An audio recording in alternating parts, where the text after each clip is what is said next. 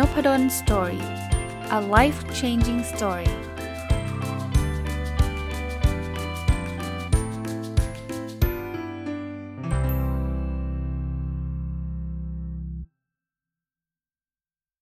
วัสดีครับ ยินดีต้อนรับเข้าสู่ Nopadol's Story Podcast นะครับ ต้องบอกว่า episode นี้เนี่ยมีความลังเลเป็นอย่างยิ่งนะครับ จริงๆ ผมก็เป็นคนชอบอ่านหนังสือ แล้วก็เป็นคนชอบรีวิวหนังสือนะแต่หนังสือเล่มนี้เนี่ย ตอนอ่านจบครั้งแรกเนี่ยคิดในใจว่าคงไม่คงไม่รีวิวนะครับ แต่กลับมาคิดอีกทีนะครับ บอกชื่อหนังสือก่อนเลยนะครับ หนังสือชื่อ Walden นะที่มาที่ไปทำไมผมถึงหยิบหนังสือเล่มนี้มาอ่านนะต้องบอกว่าวันหนึ่งเนี่ยมี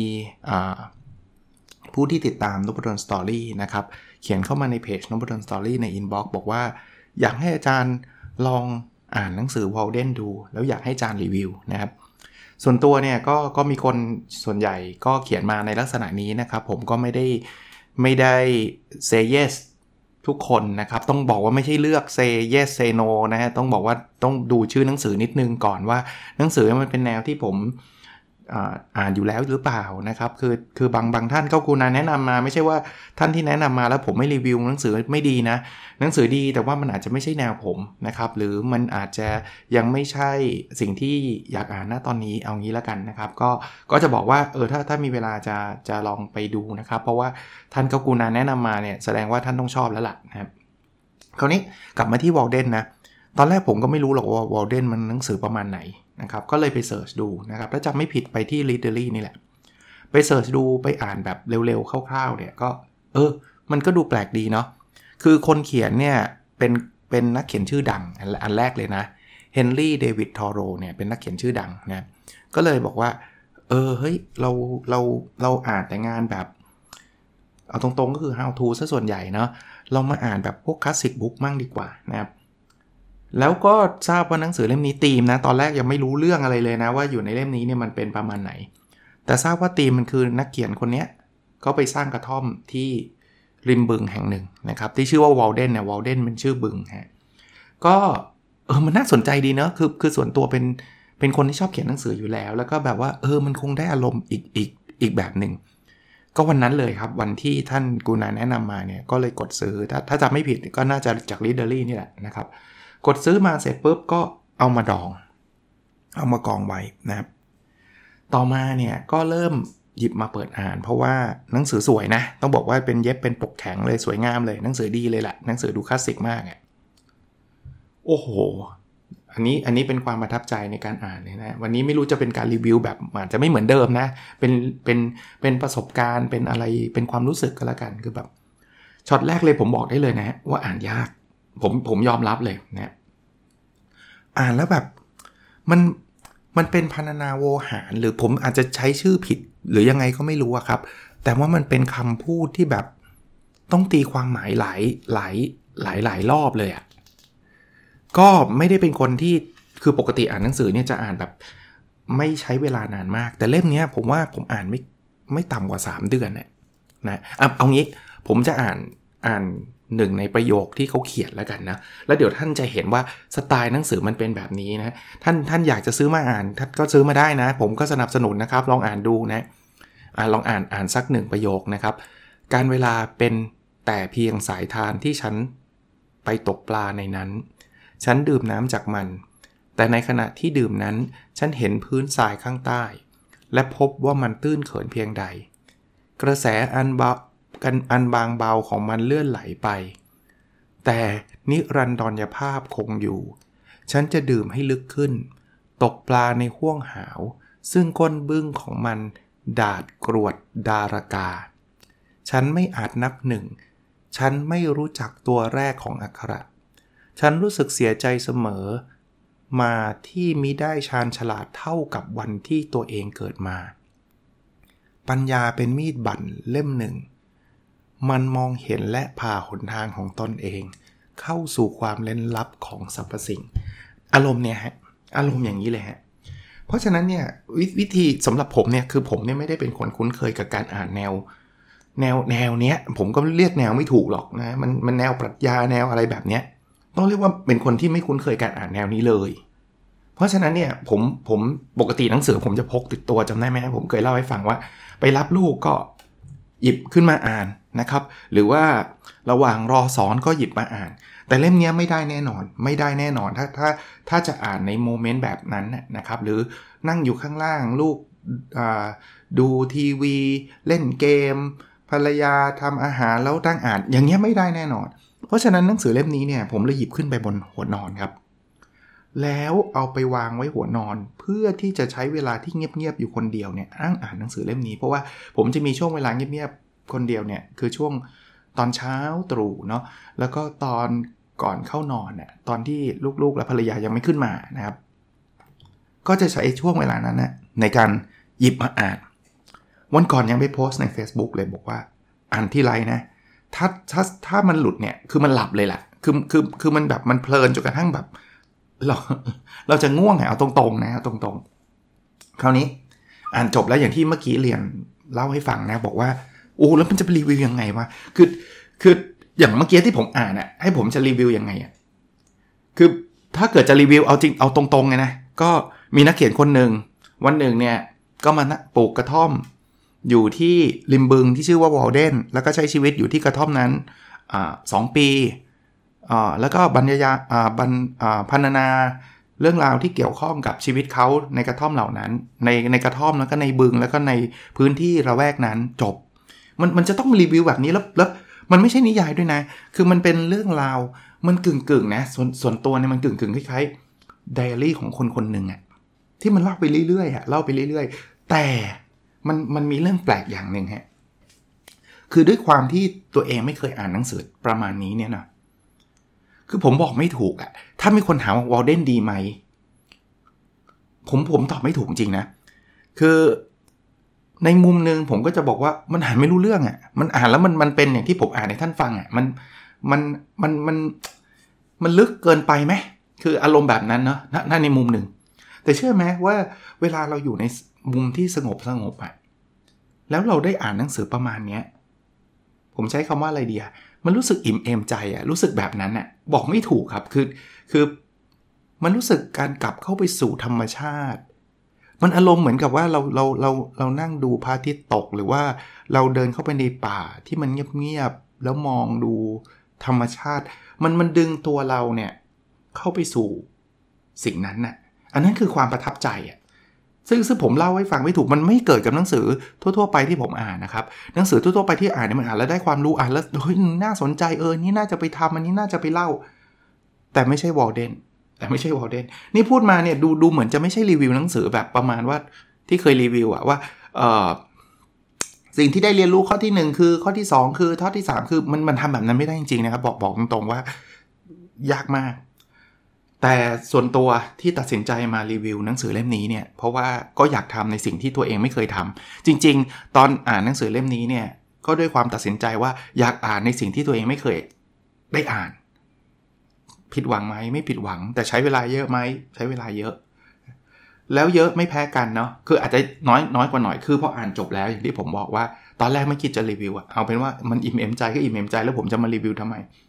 แต่ก็ไปเปิด Literary Podcast ฟัง แล้วผมก็เห็นชื่อวอลเดนเอาตรงๆนะผมเนี่ยไม่ได้โดนป้ายยาจากริดเดอรี่นะ ผมโดนป้ายยาจากท่านหนึ่งที่ติดตามนบดอนสตอรี่เนี่ยนะครับผมก็เลยกดฟังคุณเน็ตกับคุณโจนะ ที่จัดริเดอรี่คือสองท่านเนี้ยผมยอมรับเลยว่าท่านเป็นคนที่แบบเป็นนักอ่านตัวยง แล้วผมคิดว่าท่านอ่านหนังสือประมาณนี้แบบแตกอะอ่านแล้วแบบอ่านแล้วลึกอะ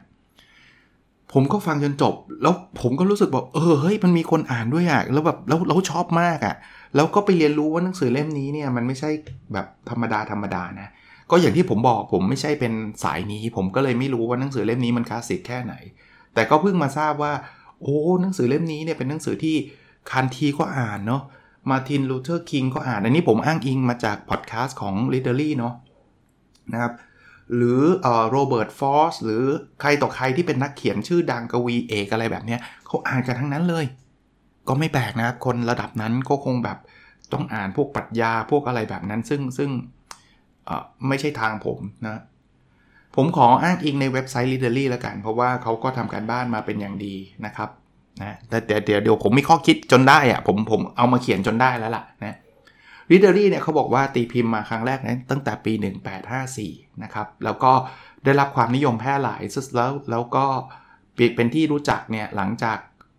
คุณโรเบิร์ตฟอสเนี่ยซึ่งเป็นกวีเอกชาวอเมริกันกล่าวถึงนะบอกว่าผลงานนี้มันคือแบบเขาใช้คำว่าไงด้วยงานเขียนเพียงชิ้นเดียว เขาเข้าก้าวข้ามทุกสิ่งที่เราเคยมีในอเมริกานะแล้วก็มหาตมะคันทีอย่างที่เล่านะครับ ก็เอาแนวคิดเนาะ ใช้เป็นต้นแบบการต่อสู้สันติอหิงสาอะไรประมาณนั้นนะครับ แล้วคนเขียนก็คือคนที่โด่งดังมากนะครับ ก็คือเฮนรี่เดวิดทอโรนั่นเองนะครับ อย่างที่บอกว่าเป็นนักเขียนชื่อดัง แล้วก็ใช้เวลาอยู่กับริมบึง ไปปลูกกระท่อมที่ริมบึงวอลเดนนะ อยู่ในเมืองคอนคอร์ดรัฐแมสซาชูเซตส์นะครับ ซึ่ง ที่ดินนี้เป็นที่ดินของนักเขียนชื่อดังอีกคนหนึ่งเป็นนักเขียนรุ่นพี่นะครับ ก็คือราล์ฟวอลโด เอเมอร์สันนะครับเขาบอกว่าเป็นเพื่อนของทอโรนะครับ ก็ก็นี้อ้างอิงมาจากเว็บไซต์ของของทาง r e a d e r y เอาล่ะ ผมเกิดมานานมากนะ เพราะว่าอย่างที่บอกว่ามันเป็นความประทับใจที่ถ้าใครติดตามนพดลสตอรี่เนี่ยจะจะไม่ค่อยได้ได้เจอผมรีวิวหนังสือประมาณนี้ คราวนี้ผมได้อะไรอะหนังสือมันมี 18 บท ผมก็อุตส่าห์เขียนมาจนได้นะ ว่าไอ้18บทเนี่ยมันมีมันมีเนื้อหาประมาณไหน แล้วก็บางอย่างมันให้ข้อคิดอะไรนะบทแรกเขาผมอ๋อขอขออนุญาตนิดหนึ่งผมอ่านเล่มแปลนะ แล้วต้องชื่นชมคนแปลเลย คือถึงแม้ว่าทางลิเดอรี่บอกว่าเอ้ยถ้าเป็นไปได้อ่านหนังสือ เล่มภาษาอังกฤษเลยก็ดีนะ เพราะว่ามันได้แบบคำภาษาอังกฤษศัพท์ภาษาอังกฤษแต่ผมเชื่อว่าภาษาอังกฤษก็คงอ่านยากไม่แพ้ภาษาไทยชัว คนแปลคือคุณสุริยะฉัตรชัยมงคลนะ ผมว่าเขาคงพยายามสุดขีดอะเพราะว่ามันคงแปลไม่ง่ายเลยแหละ เล่มเนี้ยมั่นใจนะครับอะบทแรกเนี่ยเขาชื่อว่าความมัธยัติผมอ่านแล้วผมได้อะไรรู้ป่ะคือผู้เขียนเนี่ยเขาเขาเล่าให้ฟังว่าเขาสร้างกระท่อมด้วยเงินกี่บาทนู่นนี่นั่น แต่สิ่งที่เป็นข้อคิดแล้วกันนะอุตสาห์ขุดมาเป็นข้อคิดจนได้เนี่ย ผมว่าเออจริง ๆ ชีวิตเนี่ยมันทำให้ง่ายนะมันไม่ต้องใช้เงินอะไรเยอะแยะหรอก อย่างคุณทอโรก็แล้วกันเรียกคุณทอโรก็แล้วกันนะเขาก็ไม่ได้ใช้เงินอะไรเยอะแยะถึงแม้ว่ามันเป็นร้อยร้อยปีที่ผ่านมาแล้วเนี่ยเขาก็มีชีวิตอยู่อย่างเรียบง่าย ชีวิตแบบมีกระท่อมหลังเดียวก็อยู่ได้แล้วนะครับปลูกผักปลูกหญ้ากินเองอะไรเงี้ยปลูกถั่วกินเอง ซึ่งซึ่งมันมีบทนี้เลยนะบุกเรื่องปลูกถั่วเป็นเรื่องเป็นราวเลยเป็นบทได้เลยอะนะเพราะนั้นใครที่แบบไม่รู้ที่ว่าพออ่านแล้วอย่างที่บอกชีวิตมันเหมือนกลับไปสู่ธรรมชาติอะ ใครที่คิดว่าเราต้องใช้เงินเยอะแยะมากมายในการดำเนินชีวิต โอ้เราต้องตะเกียกตะกายค้นหาลองลองกลับมาสู่ธรรมชาติไหมผมอาจจะไม่ได้แนะนำทุกคนว่า เอ้ยไม่ไม่เราออกจากงานเลยไปปลูกกระท่อมอยู่ริมบึงกันเถอะไม่ไม่ใช่แบบนั้นนะครับ แต่ก็เลยจะบอกว่าบางทีเนี่ยเราเราเราใช้เวลาไปกับสิ่งที่เราแม้กระทั่งตัวเราเราอาจจะไม่รู้ด้วยซ้ำนะว่า เราเอาไปเอาไปทำเพื่ออะไรอะพูดง่ายๆนะ ต่อจากบทที่2นะครับเป็นบทที่ 2 ชื่อว่าฉันอยู่ที่นี่และอยู่เพื่ออะไรนะจริงๆบทนี้มันเป็นสาเหตุที่ทอโรเข้าป่าเนี่ยแหละเข้าไปอยู่ริมบึงเนี่ยแหละคือกึ่งกึ่งคล้ายๆค้นหาตัวเองอะว่าอ๋อบทที่ 2 ชื่อฉันอยู่ที่ไหนไม่ใช่อยู่ที่นี่ ฉันอยู่ที่ไหนแล้วอยู่เพื่ออะไร คือเขาอยากรู้อะว่าเออเขาอยู่ที่ไหนเขาเขาอยู่เพื่ออะไร ชีวิตเกิดมาทำไม เห็นไหมฮะคำคำถามมันแบบคำถามมันเป็นคำถามเชิงปรัชญาครับ แต่บทเรียนผมผมคิดว่าด้วยโลกเราปัจจุบันเนี่ยเราไม่ค่อยมีเวลาในการถามตัวเองในลักษณะนี้มากนักอะวันนี้ผมทิ้งคำถามยังไม่จบนะครับ ยังมีอีกเยอะเลยฮะสิบท แต่ว่าผมผมอยากหยุดตรงนี้นิดนึง แต่ว่าไม่ได้หยุดเลยนะถ้าลองนึก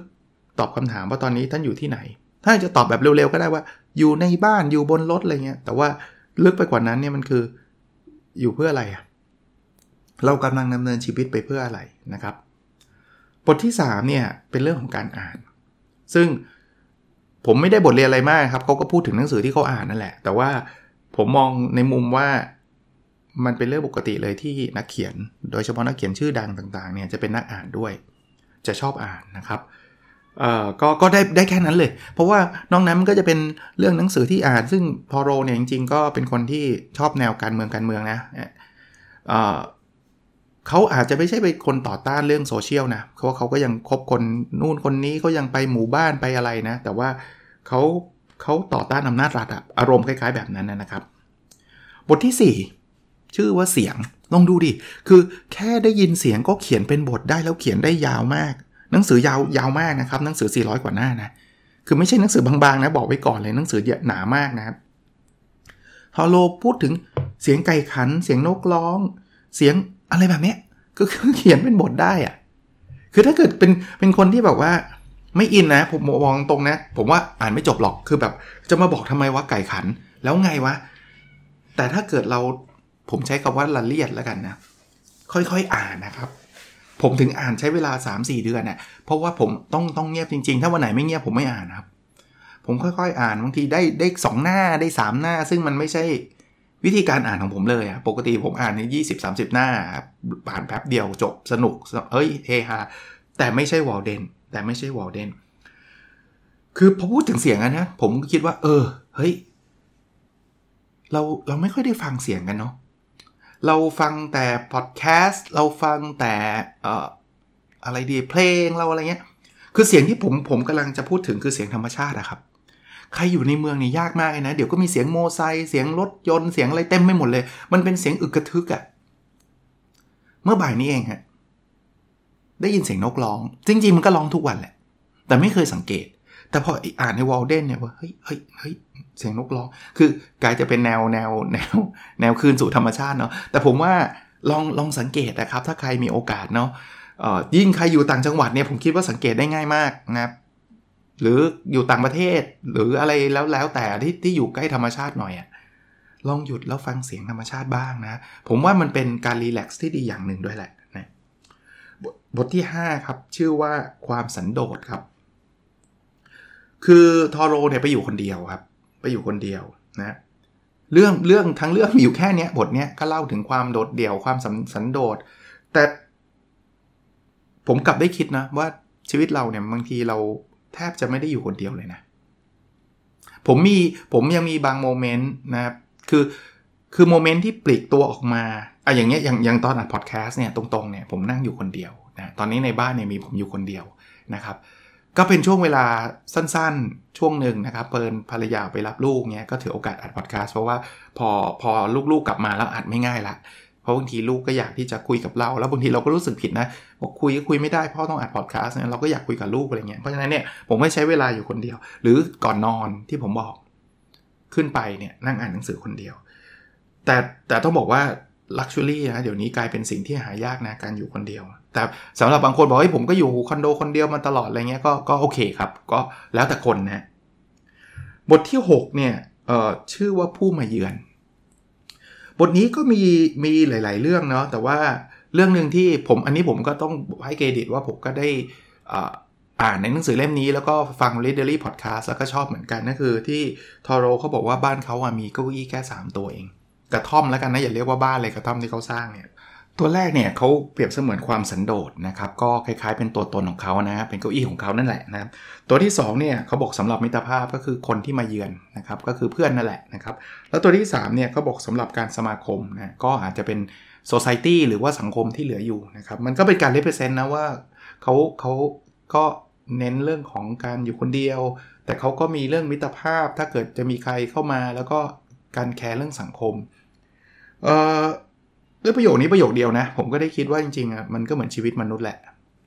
มันก็ต้อง balance สามสิ่งเนาะ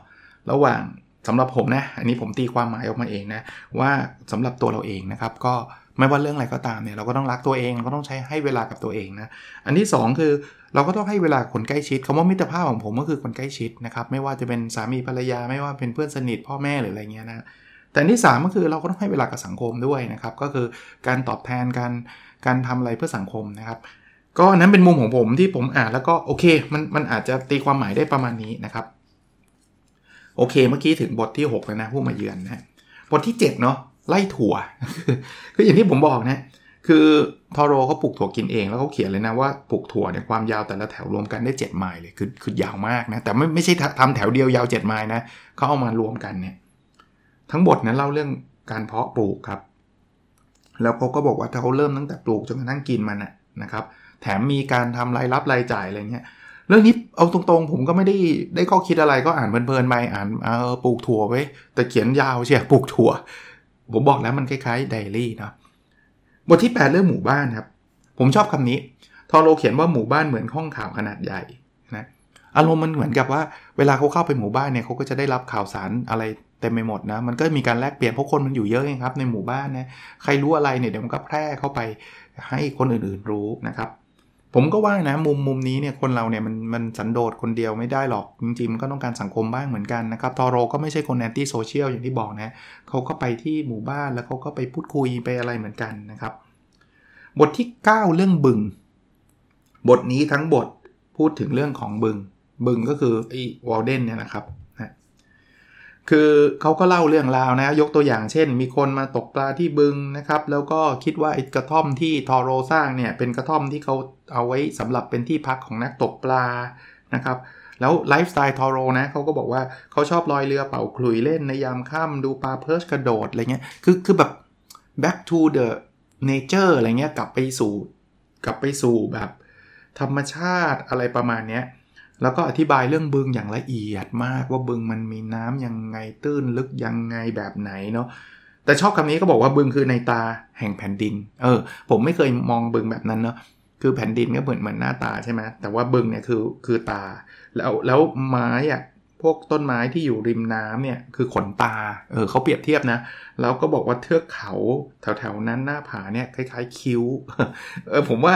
ทอโรเนี่ยเป็นคนที่มีจินตนาการสูงมากอะอารมณ์แบบนั้นเราเห็นบึงก็คือบึงใช่ปะ่ะแต่ทอโรเนี่ยนั่งเขียนพรรณนาได้ได้เป็นเรื่องเป็นราวนะบทที่ 10 Baker Farm ก็ก็เป็นฟาร์มฟาร์มหนึ่งครับ คือทอโรก็อธิบายว่าเขาก็เดินไปตกปลา แล้ววันหนึ่งเขาก็เดินผ่านฟาร์ม แล้วก็อธิบายเรื่องฟาร์มนั้นตลอดเลย ว่าฟาร์มนั้นเป็นยังไงแบบไหนเนาะ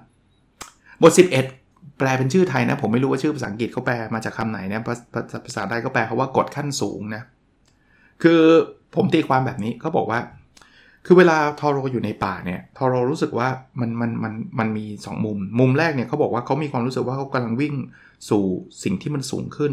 เขาใช้คาว่าวิถีชีวิตทางจิตอะ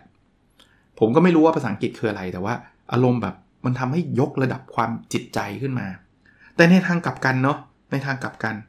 ไอ้ขอโทษทีเมื่อกี้พูดไม่ไม่จบวิถีวิถีชีวิตทางจิตวิญญาณเออเหมือนทำให้จิตวิญญาณเราแบบ เติบโต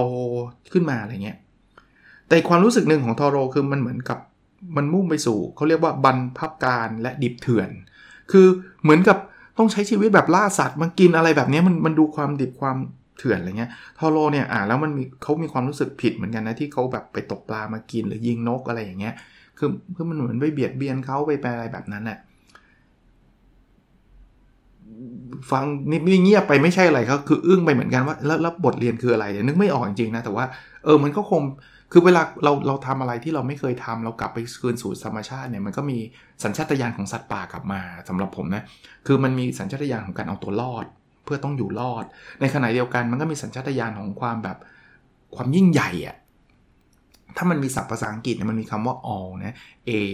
w e เนี่ย all ผมจำได้ว่าตอนที่ผมเรียนคอร์ส The Science of Happiness ของ UC Berkeley เนี่ย ตอนนั้นเนี่ยเรียนออนไลน์เนี่ยนะเขาพูดว่าสิ่งหนึ่งที่จะทำให้เรามีความสุขได้คือ พยายามไปเจอสิ่งนี้ไปเจอธรรมชาติที่ยิ่งใหญ่แล้วแบบอึ้งแล้วแบบอินกับความยิ่งใหญ่นั้น แล้วรู้สึกว่าตัวเราเล็กนิดเดียวเองอะเทียบกับธรรมชาติที่มีอยู่อะไรแบบนั้นเนาะเอาละอะบทที่ 12 เพื่อนบ้านเถื่อน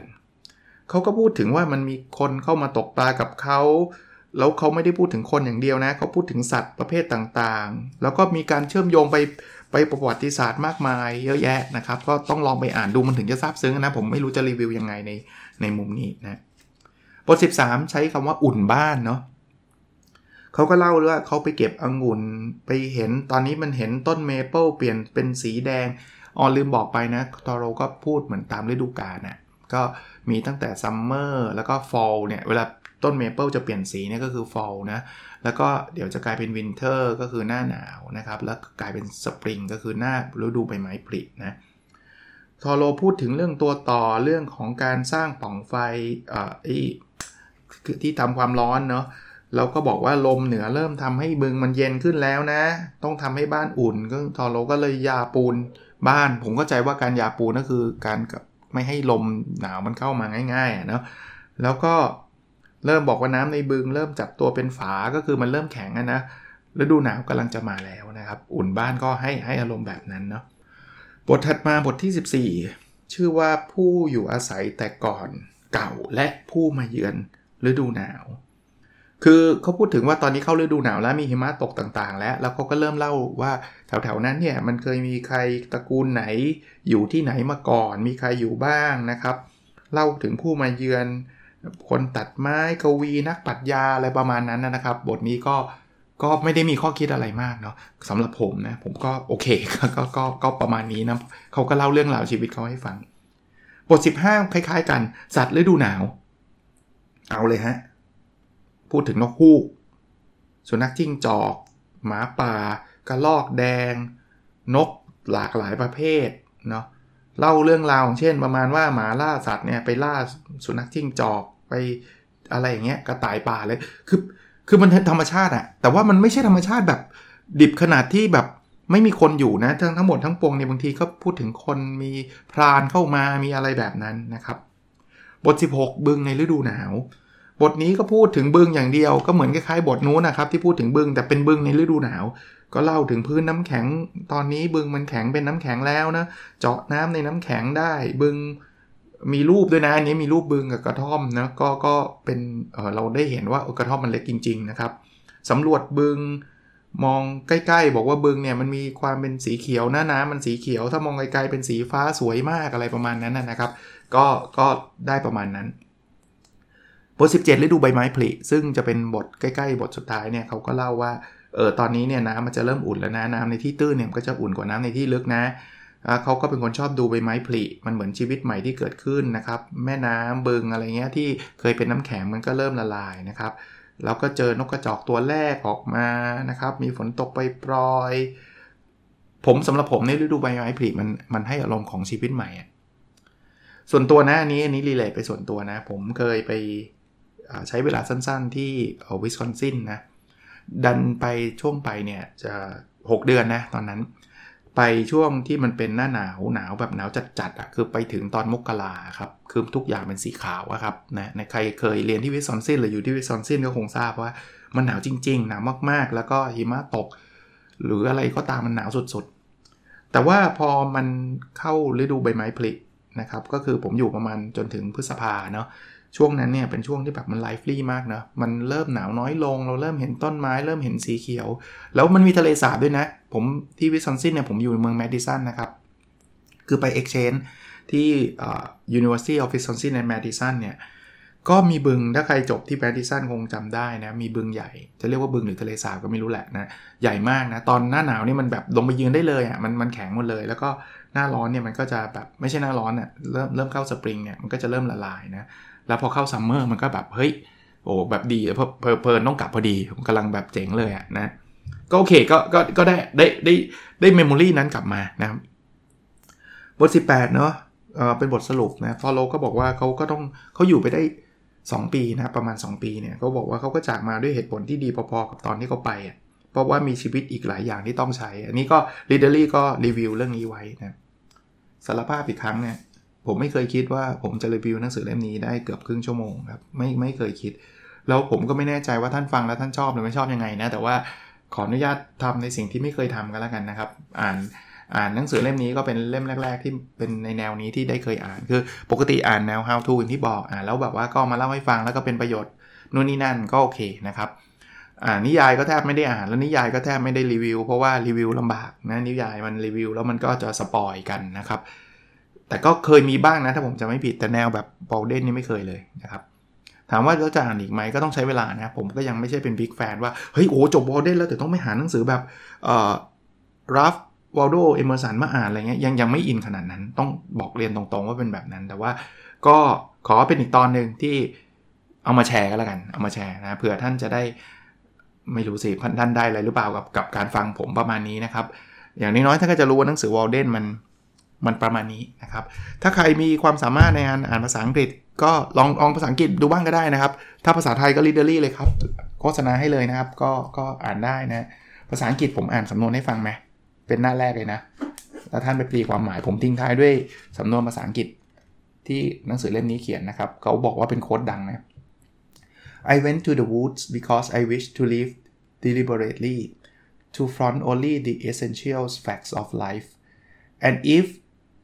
and see if I could not learn what it had to teach and not when I came to die, discover that I had not lived. I did not wish to live what was not life. Living is so dear. Nor did I wish to practice resignation unless it was quite necessary ประมาณนี้เลย ถ้าภาษาอังกฤษก็ประมาณนี้นะครับ ขออนุญาตไม่แปลกันละกัน โอเคนะครับ หวังว่าจะมีความสุขนะครับ แล้วเราพบกันในเอพิโซดถัดไปนะครับ สวัสดีครับ